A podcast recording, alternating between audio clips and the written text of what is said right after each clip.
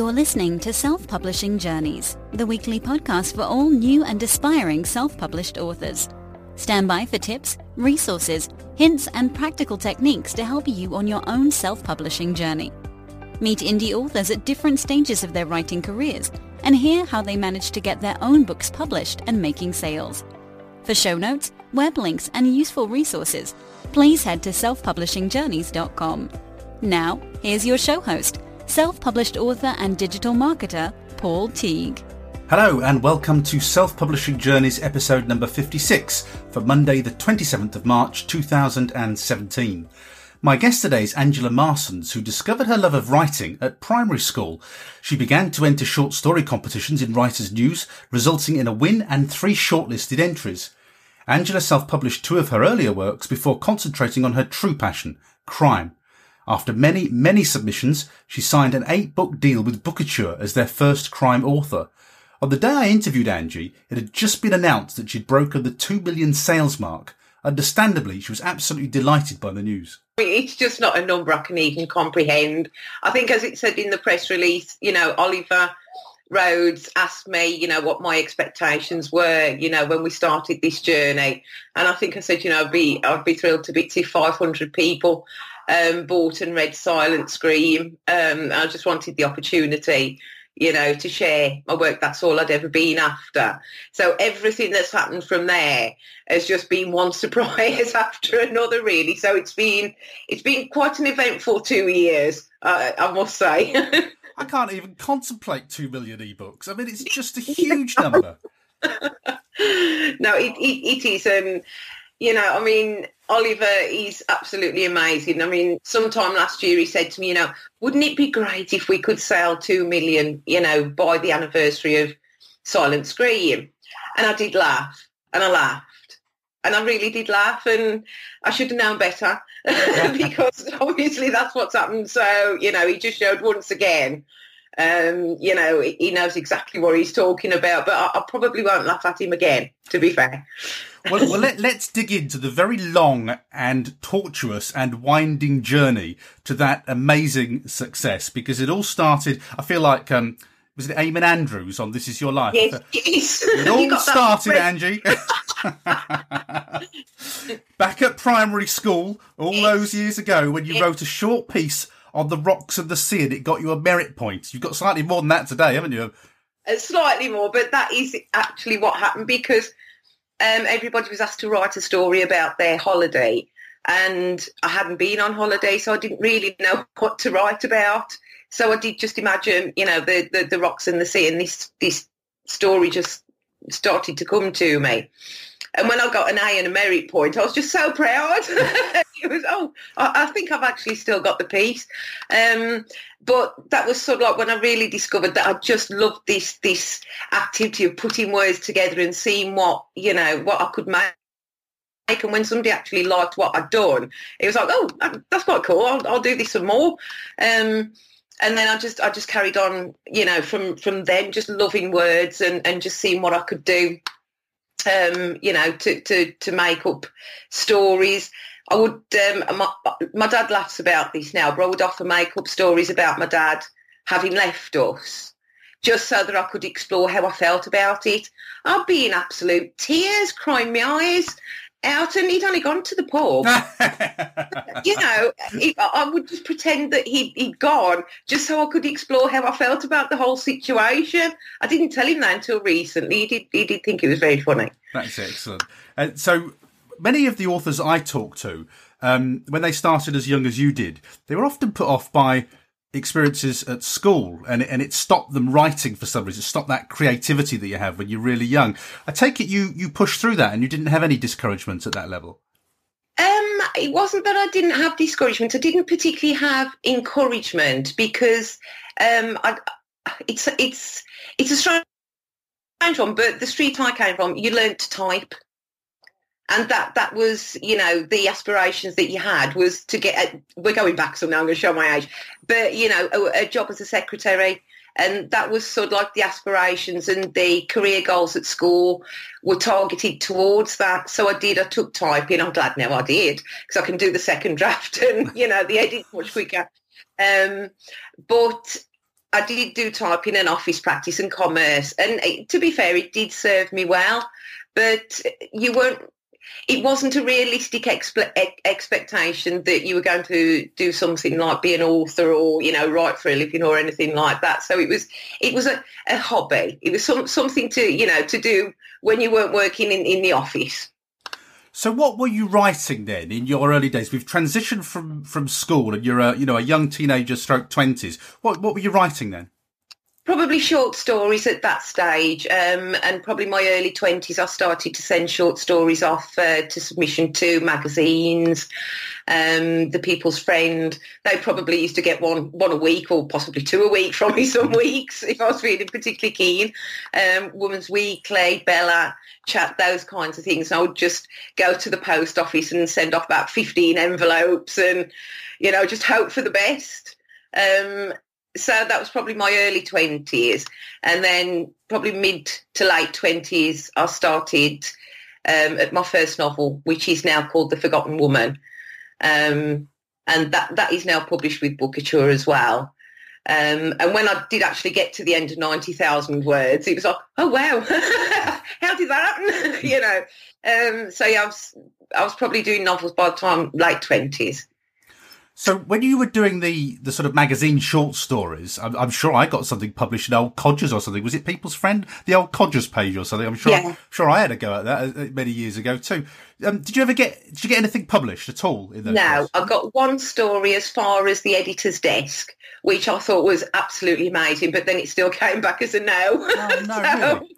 Yeah, but uh, no, never had one published. I won one competition in Writers News, Stroke Writing Magazine, um, which was an amazing experience. Um, but other than that, no, nothing. So, were you getting any feedback in those days? Was anybody, you know, giving you any guidance, or were you just taking pot shots effectively? Taking pot shots, but um, with the Writers' News, they had a monthly uh, monthly competition, and I would enter it, and I, I had quite a few shortlistings, which did give me encouragement to carry on. Um, but primarily my encouragement has, has come from my partner of 30 years who has never failed in her faith and said, you know, you can do it, keep going, just keep going, even at the worst days. You know, it was keep going, keep going, keep going. You can do it. It's their loss. It's their loss. You will succeed.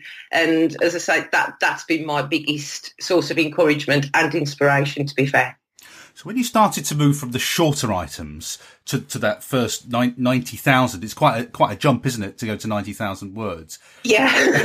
uh, what, what, what, how long did you, what was the longest thing you'd written when you made the jump to 90? Probably about a four and a half thousand word short story. Oh my goodness, that is a jump. It, it is. And it was, I didn't I probably didn't think I was going to get to the end, but there was the story was just burning inside me to to be told, and it was once I started to write it, I didn't because I was doing it on you know A4 pads with pencils. I didn't really have a clue how many words I was writing. I didn't have a computer then, um, so I just kept scribbling, scribbling, and scribbling. And when I realised I'd told the story, I filled about four four exercise books, and it, it, it it was a complete story. Wow. so I was very surprised. It's very interesting though, because you know, the, uh, four and a half thousand words is is a much different prospect to ninety thousand words, and you know, mo- mo- most posh writers would say, "Oh, you know, you need to be plotting lovey and go on a writer's retreat for something like that." Uh, but Bridget, did you do that? Did you do any plotting, or did it just did you have the story and you just went for it? I just went for it um, because I I didn't because I didn't have really any clue about uh, plotting and pace. I just which was a good thing to be fair because what I did was just tell the story that I wanted to tell. So I wasn't actually bogged down by technicalities. It was just this is what I want to say. At the time I was doing it for no one but myself. So there was no editor or critic sitting on my shoulder. I was just doing it because I wanted to do it. Um, it was when I got to the end and realised it was a full story.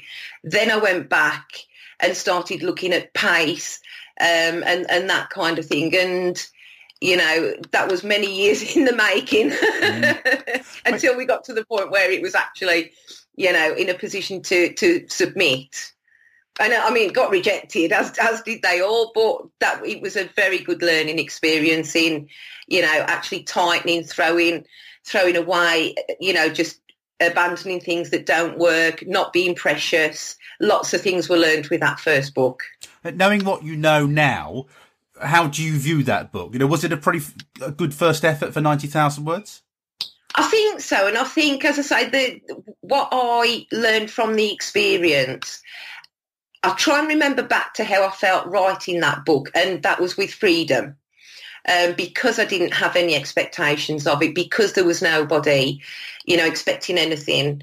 Now I have people waiting and there are expectations, but I still try and play in that same sandpit, if you like, and try and forget you know, the expectations um, while I'm writing the first draft.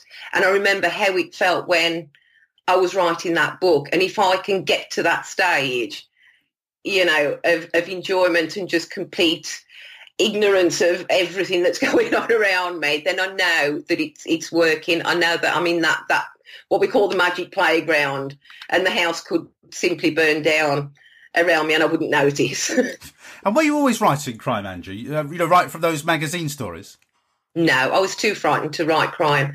It's what I've always liked to read, but I never thought that I could do the plotting and the pacing that was needed for crime. So my first two completed books uh, were more relationship, um, psychological uh, stories, really. Saga, I suppose you'd call call them really. And then I just had to give it a go and fully expected to, you know, hit a wall probably around 20, 30,000 words. Because again, I didn't plot it or plan it. I just had an idea and started writing it. And then again, I got sort of like 80, 85,000 words and thought, oh my goodness, we have a novel. And what I learned from that experience was it, for me, the plotting and planning doesn't work, and I go with a, a, vague idea and let it let it grow as it as I'm writing it, really, because ideas come and creativity comes as I'm actually writing the story, and so I'll be writing it, and then I'll make a note. Oh, that storyline could come off that storyline, or or you know, there's a clue there I could leave for such and such, or oh, there's a whole new storyline over there, and I leave myself lots of notes and that's the process that keeps me going through 90,000 words is the things that surprise me rather than me knowing everything from the very beginning. I tried that once. I got to about four chapters and, and threw the thing in the bin because I was so bored. There was nothing left for me to discover in the story at all. I'm so pleased you said that because I've tried endlessly to plot and I just. I, I, it's just boring. I, I, you know, the book needs to be a bit of discovery and it's exciting for you, doesn't it? I think you need to find the excitement while you're writing to me, it's the difference between writing a book or reciting a yes. book. I actually felt like I was writing lines like you did at school for detention because I knew everything that was going to happen and it was like, but there's no surprise left for me. Mm. And if I'm not enjoying it, surely somebody who's reading it isn't going to enjoy it either.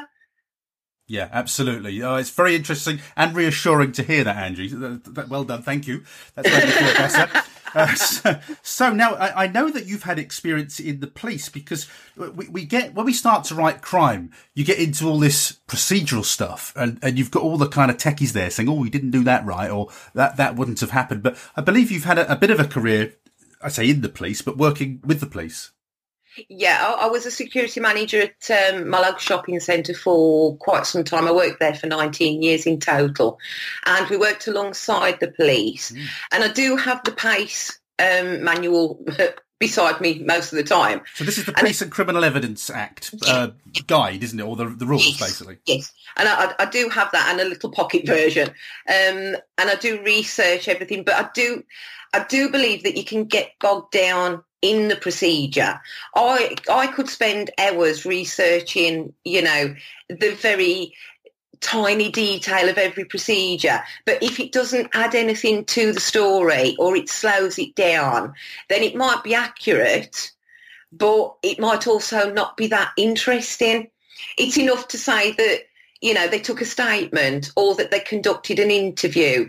Um, I don't sort of like need to go through the PACE and find out what regulations, you know, they adhered to the whole time they were doing it because that's not going to benefit the reader at all. They just want to know what the interview is about and what the detective might get out of it or, you know, what they're going to learn. So I like to have the detail, but I think you just have to be careful how much you use because um, the reader's not that interested in how much you know about the detail and how much you know about the process. It's just what's applicable to the story at that time. Yeah, absolutely. You you know you can get bogged down in the detail, and as you say, we just want a great read and an exciting story is what we're after, really. And so long as you don't make too many gaffs, you know, yeah. terrible gaffs in that, it, you know, you you're fine, I think, aren't you? Yes. Yeah. So we've we've done the we've done lots of magazine uh, submissions. You, we, we've moved to the 90k books. Tell me about when you started to um, submit those and what sort of uh, feedback and process you then went through while you were trying to get published. Um, I I used to get a lot of decent feedback. Um, you don't you treat every bit of feedback like gold because we, you know, as, as aspiring writers, we know that um, editors and agents are incredibly busy and, you know, know the amount of submissions that land on the desk. So anything that comes back, you know, is, is treasured. You, you know, you, you absolutely hang on to it. Um, but I think it's sometimes you, you can be sent in a different direction and somebody might come back and say, oh, I think you need to change this character completely or you need to change this completely. And your gut might not agree with it. And I think you always have to trust your gut. And over that period of time, I would sometimes be given some advice and I would immediately know if that felt that felt right. Um, but a lot of times the response was, um, we like it, we just don't love it. And often the books I was sending were, you know, being considered and I was asked for the full manuscript a number of times, but the response was still always the same. We like it, we just don't love it enough to really get behind it, which in some ways is worse than, do you know what, we hate it. yes, at least you can start again, can't you? I close. I was that close. My book was, you know, being passed around by you know, marketing people and all sorts of people, and they still said no. So sometimes it's like tantalisingly close.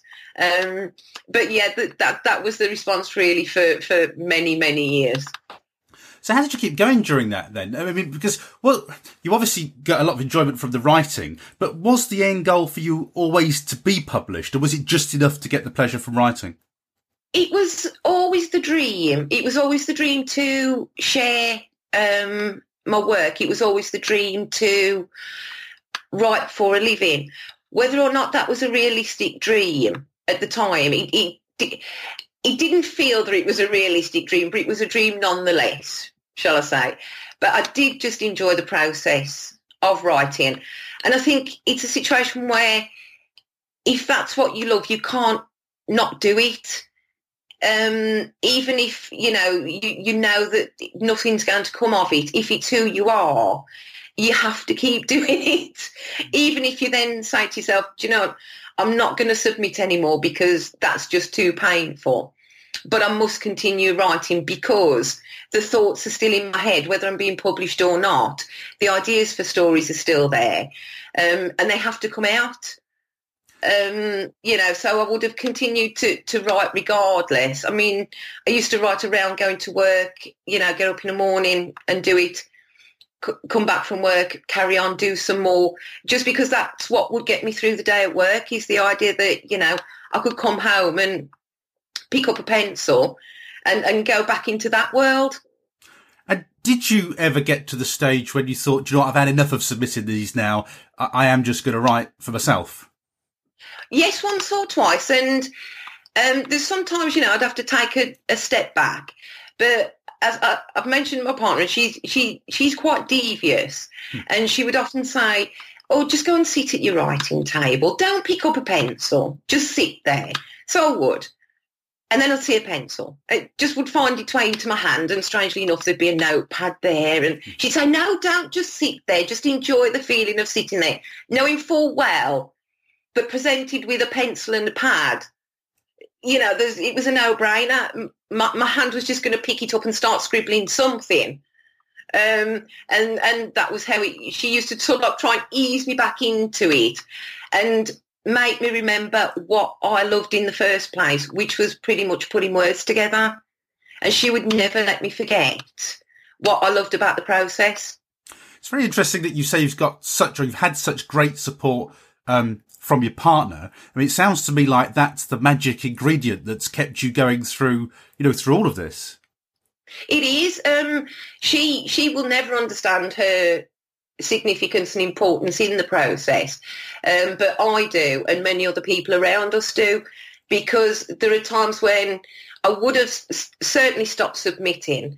Um, but then we get to the end of another story and she would read it and she'd say, you know, maybe try this one maybe try maybe this is the one. And she would always get that fire going again. Well maybe it is. Let's give it a try. Mm. so yeah she, she she's a devious piece of work paul let me tell you. Yeah but how lovely to have somebody uh, cheering you on from the sidelines isn't it? That's lovely. Absolutely. That's uh, so important i think because we mean a lot of people write in isolation and don't have that lovely support. So I, you know i think that's very very lucky that you've got that. Very very so um, you keep you. I'm really interested in this because you keep talking about uh, using a pencil to write, but you know it is it, it is the 21st century. Are, are, you are you banging these things out on a computer just yet? Are you still writing by pencil? Are you still composing the originals on pencil? Absolutely. The wow. first draft is still pencils and A4 notepads. I have tried to do it directly onto the computer, um, and I sit there just looking at an empty screen. I find that far more intimidating than the pencil and paper because I think there's something that must connect in my brain when my hand is scribbling across the page because my hand can't keep up, but it loves to try. Mm. Um, and I think I, I know it sounds silly, but I love the sound of the pencil scratching across the paper. And that, that is another memory from, you know, my childhood that I absolutely loved that sound and the feel of that. And it's almost like once the pencil reaches the paper, that's what connects to my creativity. Um, and then the second draft, I mean, I, I, I, say that, you know, I'll type it up. But actually, now my partner types that one for me. And then I'll get, you know, straight on to working on the next draft of it. So we've got a bit of teamwork going on. But I have to keep that first process um, exactly the same because it, it's the only thing that works for me.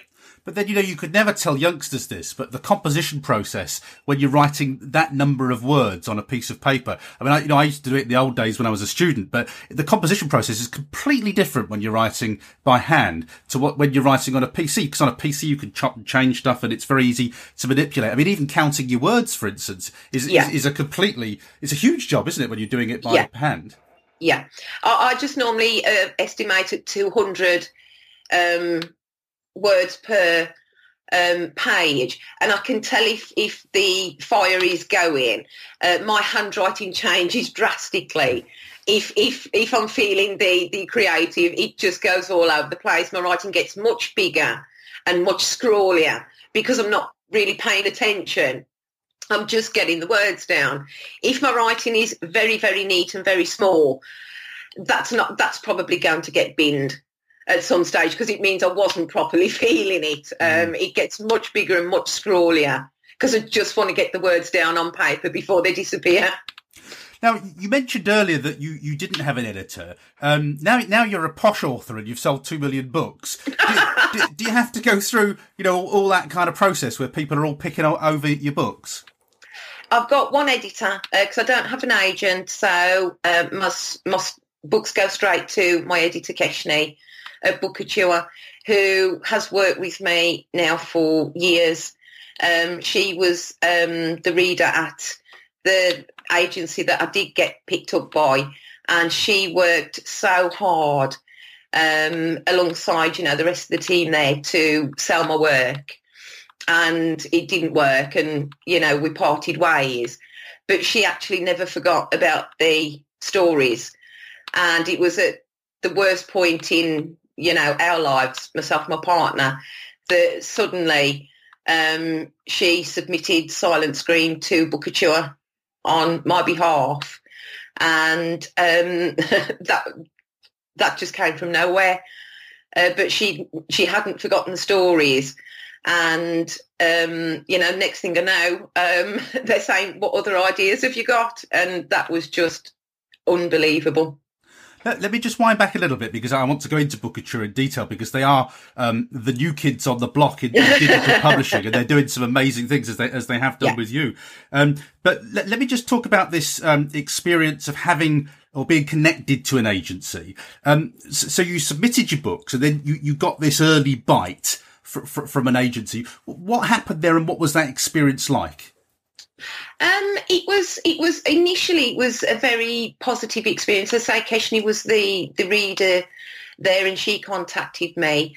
Um, initially, it was very very positive, um, but when the books failed to sell um, and we parted company, it that was kind of dropping further from a great height because it really felt as though I'd had my shot and that if an agent couldn't sell my work, then really, you know, there was no hope for the ultimate dream.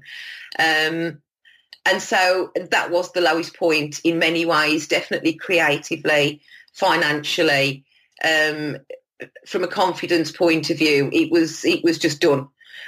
so working with Keshini was the highlight of that two years because again I learned a lot um, from her guidance so, you know, when when she did contact me, it was amazing to hear from her.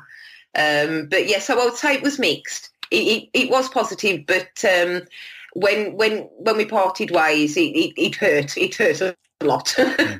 The, the other thing I must ask you about is, um, I mean, it's interesting because you've been writing for so long. Self-publishing hadn't been invented, you know, when you started writing originally, and then self-publishing came along. I know you had a brief skirmish with self-publishing. Could you talk to me about how you, you got involved in that and, and how that went for you? Yes, yes. What I, as I could tell that the relationship with the agent was um, coming to an end. Um, so I decided to, you know, I'd read a lot about um, the Amazon KDP program. And I thought, well, you know, why not? So I chose a couple of the novels that I'd had quite a bit of positive feedback um, from when they had been out on submission. And I published those through Amazon. And I didn't really know what I was doing with, you know, design or, or anything like that.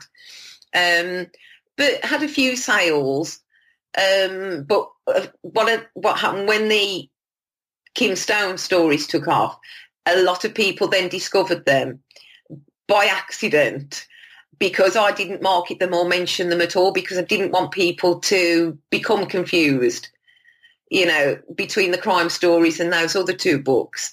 Um, but I was happy for people to discover them if they happened to, but I didn't market them or mention them at all. But I think that the Amazon uh, KDP program is amazing and I would encourage anybody to use it. So when you when you did that, were you just uh, you know uploading a Word file and, and slapping a cover on it and, and hoping for the best, or, or, or absolutely, yeah, yeah really, basic. That's exactly what I did. yeah. Well, that that is it. It's its most basic level, and that's why it's so empowering. I always think.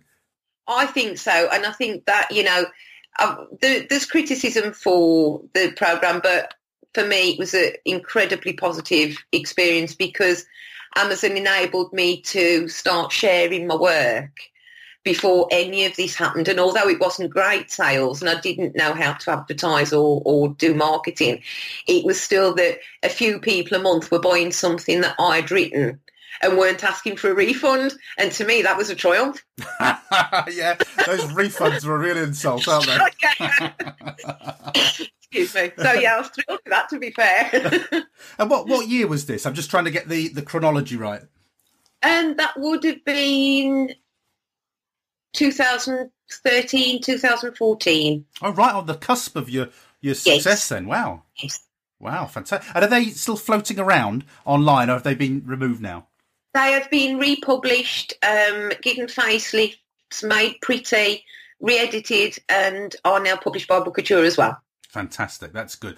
I tell you what, I, I am interested in because um, because you you've been in that zone where people have rejected those books, and yet, yet here you are. Those books are now you know selling by the bucket load. Um, a lot of people feel that when they write books, they're just not good enough. But when you get that momentum that you've you've obviously got now, you know you're well away. Um, all of a sudden, these books are the best things since sliced bread. Um, how does that feel uh, f- for you? That that sudden turnaround when you know no everybody was sticking their nose up at, at it or, or, not publishing them. Then all of a sudden they're the greatest thing that anybody's ever read. Yeah, I think what I am, I see that now. I, am actually very grateful um, that you know it's turned out the way it has. Um, I do believe that everything happens for a reason, and the right fit for me is the Bookouture fit. Um, it really, really works for me.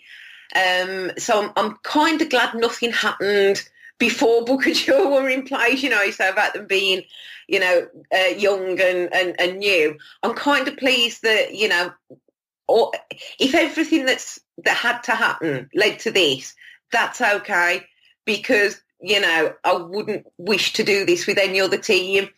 So I actually think it all happened for a reason. And, and you went through some pretty tight times before this. You know, I'm just reading the Bookouture article today that's been released to celebrate your two millionth sale. Let's just ta- let's just take a gasp at that again. But you know, once again, because it's just amazing. And so you've been made redundant from a job of 19 years. Um, your partner's recovering from major surgery.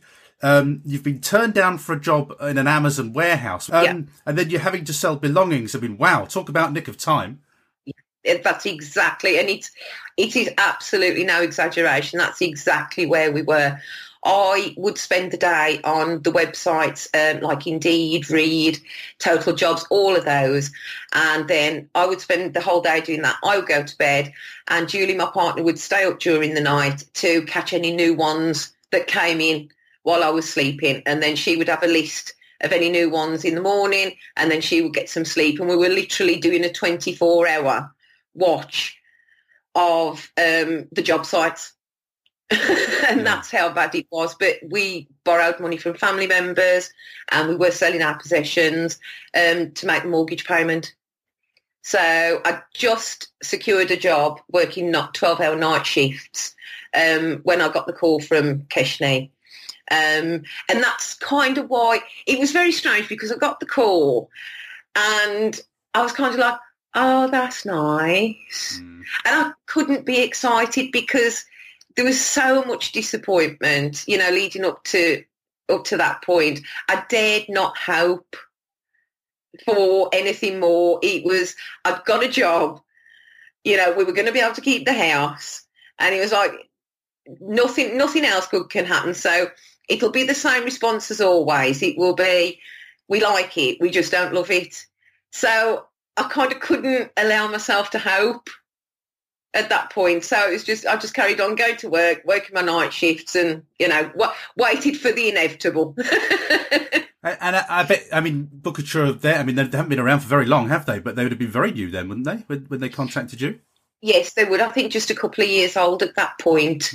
Mm. Um, but yes, I mean, when when they did contact me just a few days later, it was to ask you know, um, what other ideas I had. And it was at that point I thought, oh, hang on, I'm, I'm, I'm reading this email and I'm looking for the but mm. and I can't find the but. Where's the but? Um, and I was, I was looking hard for it, but it was just like, you know, loving Silent Scream. What others, you know, have you got? And because of being with the agency, two, two books were already written, which was Evil Games and Lost Girls. Um, so they were ready. So, uh, you know, when I had three books published in a year, people would say, I don't know how you're writing three books a year. And I was like, I'm really not. These are, you know, I've been writing these for a few years now. Um, and so I couldn't reply to that email quickly enough, you know, of all the ideas that, you know, I've got for the Kim Stone stories.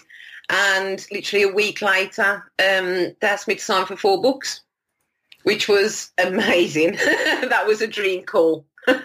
so a four book deal then, and, and now you see everything's a little bit different about Bookouture, isn't it? Because they're primarily a digital publisher, but they do put versions out on, on print on demand. They don't do the kind of the, the posh sort of Richard and Judy kind of uh, paperback. I think they put them on print on demand, but you're probably having posh ones put out by now, aren't you? Well, I'm still, yeah. well, it gets a bit complicated yeah.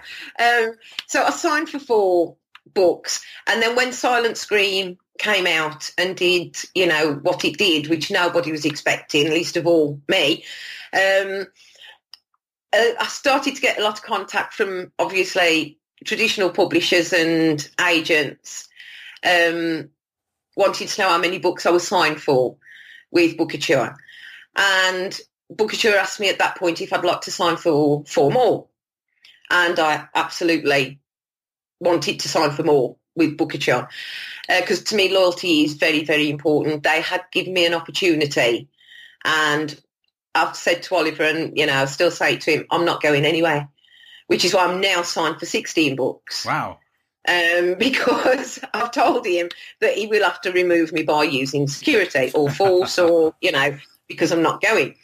Um, and then I had a call from Oliver saying that Bonnier were interested in a print deal. And I thought he was trying to give me away. And I said, is this a good thing? I don't really get it. I didn't think this happened. He said, well, it doesn't normally. And it is a good thing. And yes, we're very happy with it. So, you know, that we went ahead with uh, the first three books uh, with a print deal with, with Bonnier, which has been absolutely fantastic, you know, in getting, you know, the books out to the supermarkets and bookshops as well. Uh, literally just released Evil Games a couple of days ago and Lost Girls will be later this year.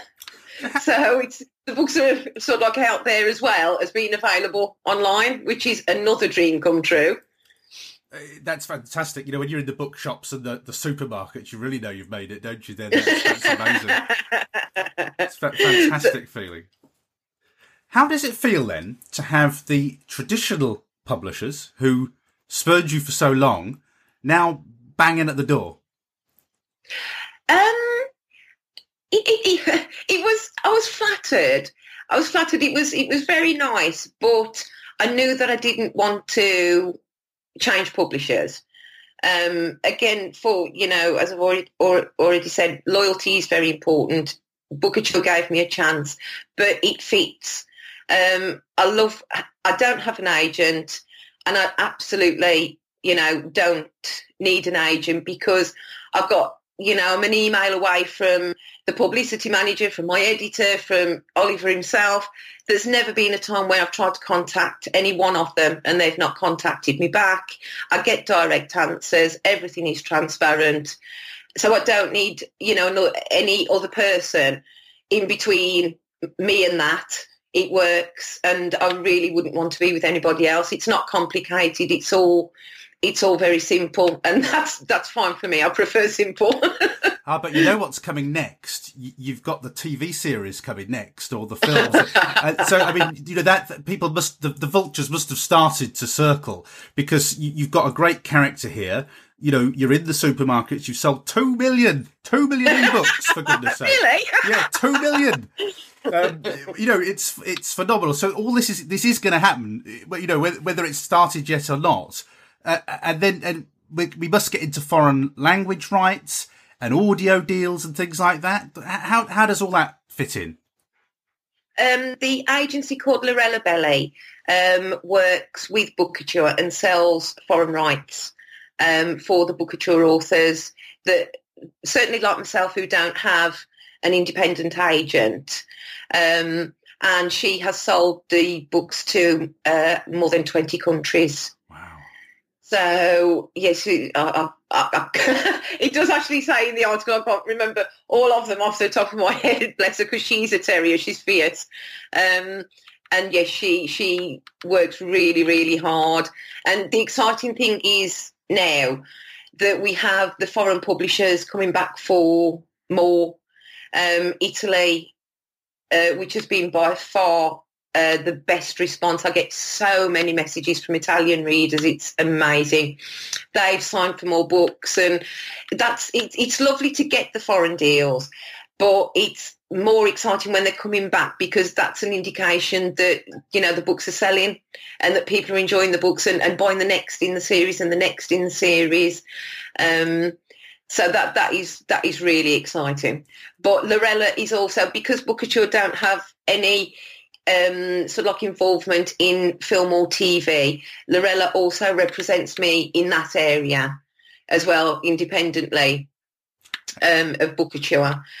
Um, but I've never been that bothered about TV or film because my passion is to, to write the books. And that's my dream is to just keep writing the books. I know that might sound strange, but I just want to write the books. Ah, I can the TV's coming next. You, you, you, heard it here first as an exclusive. Uh, I, bet, I bet you the TV are banging on the door within the year. or, or, film rights. It'll, it'll be one or t'other. Um, do, do you travel abroad? Have you had that wonderful experience of seeing your books on, on foreign shelves yet?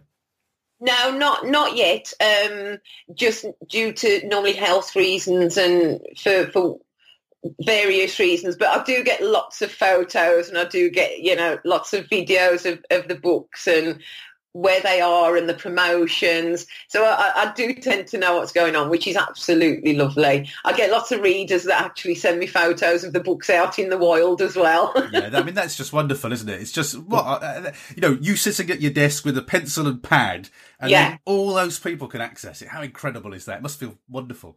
Oh, I love it, but I mean, I love the messages that I get.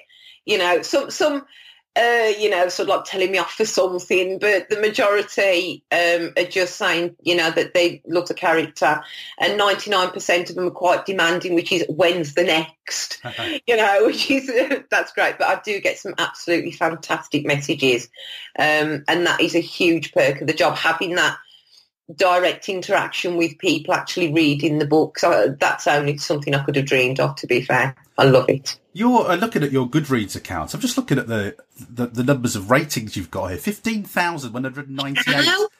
I know. Fifteen thousand. I know. I know. But it's. I mean, Goodreads. It's you know.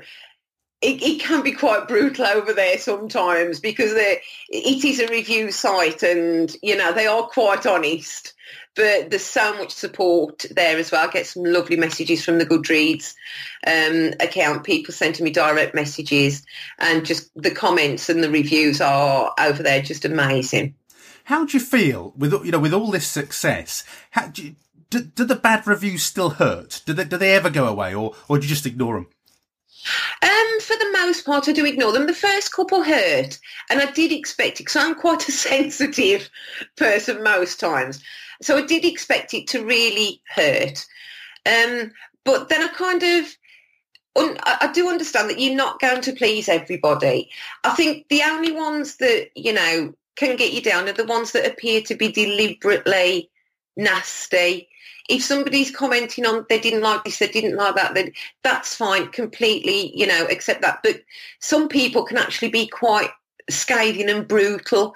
And it just makes you think, I'm not sure why you needed to do that. Do you know what I mean? So that, that can sometimes be upsetting. But then I follow somebody else's advice, which is, you know, go back and read a couple of the five stars. And, you know, then you just remember, you know, that the majority of people do do actually, you know, enjoy what you do. So they don't bother me as much anymore now. I accept that people, you know, have their own opinion. Not everybody's going to like what you do, so that's fine. Well, you, I mean, your reviews on Goodreads. I mean, Goodreads is, is well known that you know generally you want to go a star down, don't you, on, on, Goodreads? Knock a star off before yeah. you even get started. Yet that's happened to me. yeah, well, you're you're but you're doing pretty well, even on Goodreads. You know, they're amazing. They're all well in the fours. But, but I had I had one star reviews on a book that hadn't even left my computer. Oh, for goodness It hadn't even gone to my editor yet, so I was a bit like, oh, I'm not sure how that can happen. But, you know, I got over it um, and it was fine. But no, it's it's uh, it is quite supportive, but it can be brutal over there. Yeah, well, you should just be impervious to it now. Two million ebooks you've done. Nothing can touch you now. It's, it's, it's, just amazing. So, um, let me just dig into when you when you write. You know, a lot of people have um, you know they sit for a number of hours a day and get a number of uh, words done and things like that. Do, do you have a process, or just you, you seem to just be fairly creative and just let it flow? I do. My, my favourite times to write, I think, uh, sort of like early morning and late and late at night because it's that intimacy as though there's sort of like you, there's nobody else around and the world's asleep or it hasn't woken up yet. So those are my favourite times times to write. Um, but we, we sort of like, if, if I've got the feeling and, you know, there's ideas coming, I'll just write until, you know, until I drop really. You know, it's not unusual to write all through the night if, if, you know, if the feeling is there. um, and then just get a few hours sleep, you know, and I just really can't write anymore. Um, but yeah, so we, we, Julie, my partner, she'll be like, shall I watch another film then? I'm like, yeah, for another film on me. and she, she'll just make a cup of coffee, you know, make me a cup of coffee and that's it. She's, she's back to her horror films and I just crack on, so to speak. And do you write with her in the room? Do you, do you write together or do you have to go away uh, to concentrate? I'm in the dining room um, at the dining table and she's in the living room. And when, excuse me, when um, I'm actually writing, she'll put the headphones on so that it, it is reasonably quiet to um, to write. But hang on, so, you've sold two million ebooks. Isn't she at the other end of the mansion now? No, no, no. She, she's just in the next room. Really? I have trouble keeping the parrot quiet, to be fair. he so, likes to swear at me a lot. So real life goes on, does it? Oh yes, real life goes on. But once I get in that zone, like I say, she she could have the television on, you know, um, blaring, and I, I, probably wouldn't even notice. But no, she'll sit there with the headphones on for hours and just, you know, scare herself with Most Haunted or something like that. So she's uh, she's dead good, and she will make a coffee as well. your um your your sudden turnaround and success isn't it isn't quite overnight, but in terms of your experience with Bookouture, it, it is almost overnight. I mean, you must be you must be reeling from this. You know, it really is going from almost zero to, to 100 miles per hour for you. It it is, but of course, we were just talking about this um, the other day. Actually, um, we both me and Julie, we force ourselves every day to remember just how bad it was, um, because you have to keep grounded and you have to stay grateful and you have to stay realistic and we will never ever forget how bad things were because if you do then you can't appreciate how good things are now and we appreciate it every single day. Um, the fact that you know I'll walk from the living room saying, you know, I'm off to work now, Jules, and she'll say, mind the traffic. you know, hope you hope you you know you get there in time. And you know the fact that I only have to walk to the dining table to do work and the fact that it doesn't feel like work it does feel like I'm still just doing something that I, I love to do. And that's why it does feel such an honor and privilege because it doesn't feel like work. I still love what I do. Um, every single day but does does the pressure increase a little bit? You know, for instance, you've got your four book or your new four four book. We got sixteen books, sorry, now, isn't it? With, with um, do, are you on a? Are they pacing you with that? You know, do you have to churn one out every three months or something like that? Now we do two books a year. Um, so it's a six month it's a six month turnaround, which it, it does actually work really really well. Um, so I'm currently now waiting for the edits of book six. Um, but while I'm waiting for the edits of book six, I've started work on book seven. When the edits come back, I'll simply put book seven aside for as long as it takes to do the edits, get them sent back um, to Keshini, pick up book seven again, and all, all the to-ing and fro-ing will be done within the first three months. And so I have the second three months to just properly concentrate on book seven and then we start all over again. uh, yes, until book 16 and, and the next 16 book deal. Yeah. Yeah.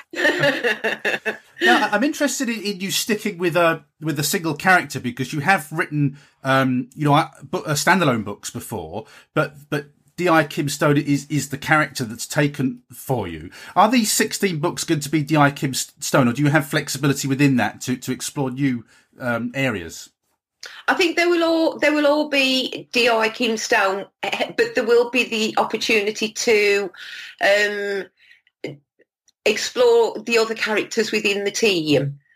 Um, you know, because they, they have more to give as well. So I think there will always be some Kim, but there's certainly the opportunity to, you know, bring the others to the forefront a little bit more and, and find a bit more about their stories as we go through the series. But yeah, Kim will always be there. I think Marisa would kill me if she wasn't. Yes. I may I may get lynched. Um, but like I say, you know, she may take um, the occasional step back and let somebody else come to the fore a little bit. We've got enough books to explore that option. mm. But, but what's it like though to be to stick with a character like that? Because you, you said that you don't you're not a big planner.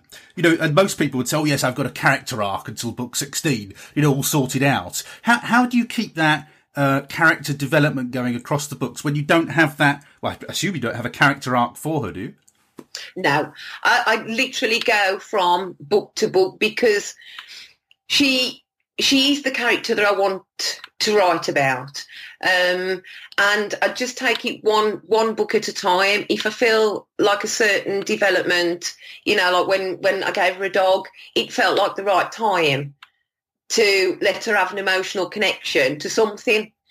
Um, so I'd just go book by book really and, and see what feels right for that particular journey that she's on. Um, and we just we just take it from there really. There's no huge plan for her. Um, it's just about you know solving cases and giving the reader an entertaining journey as we go.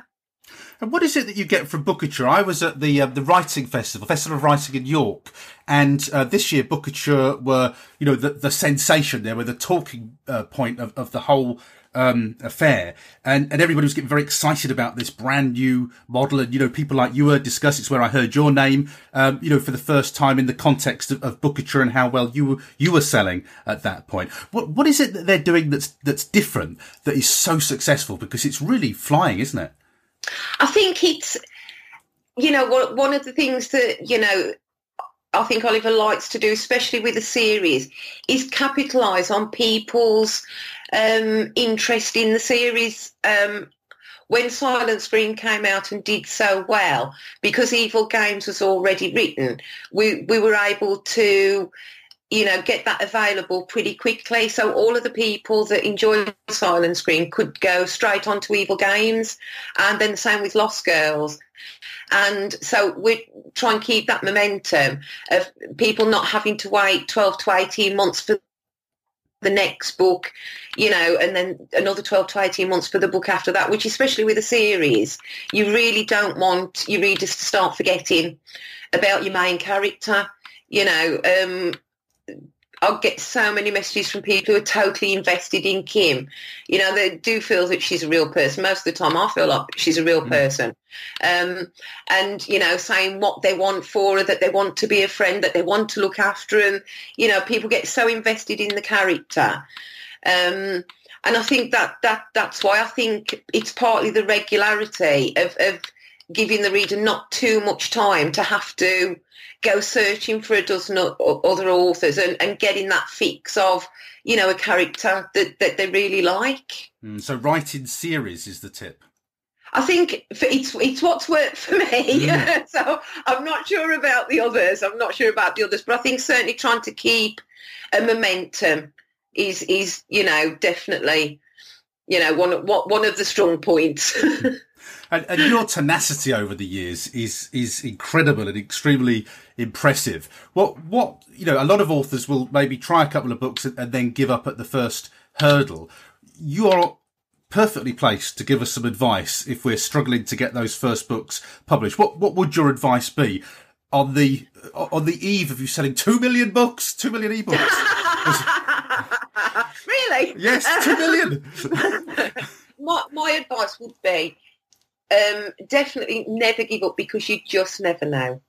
And, and my story is a testament to those, it says in the article, because, you know, it was a lot of years, but, you know, you just got to keep going. But also, don't forget why you started it in the first place. I think anybody, this is my opinion only, but if you start to write with the intention solely of getting published because you want to see your name on a book, you want to see the books on shelves, that's not going to carry you through what can be a long and arduous process. What carries you through is the compulsion to just keep doing it because every book you write, you will learn something new. It's all practice, practice, practice. Um, so, you know, you've got to keep remembering why you started in the first place because if it's just that focus on being published, it, it, it won't pull you through the, the, the dark days you have to remember I wanted to put words together. I wanted to, you know, I have a story to tell. I wanted, you know, to invent this character. I wanted to, you know, play in this sandpit of my imagination. That's what will get you through because that's always there.